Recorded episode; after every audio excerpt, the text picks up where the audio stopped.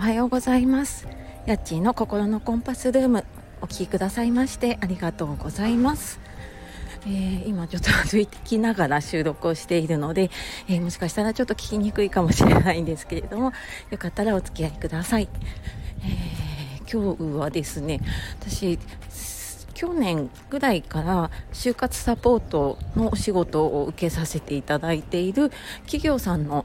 えー、オフィスの方でねちょっとお仕事をさせていただくことになって、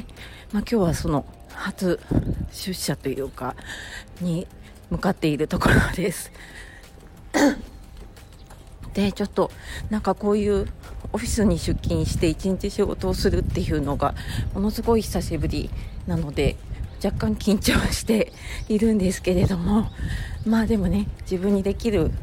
こと、まあ、今できることで、まあ、自分のペースであの仕事入っていいよっていうことだったので、えー、まあちょっとねありがたくやらせていただこうかなと思っております。えー、まあなんかこんな感じでちょっといろいろ新しいことが入ってきていることもあって少しね余裕がなくはなっているんですけれども、まあ、あのそれ以外のね いろんなこと若干ペースを落としながらですけれどもねやっていこうかなと思っています。はい。で、まあ、今日はちょっとこんな感じでちょっと向かうね心境を残そうかなと思って話をしているところです。であの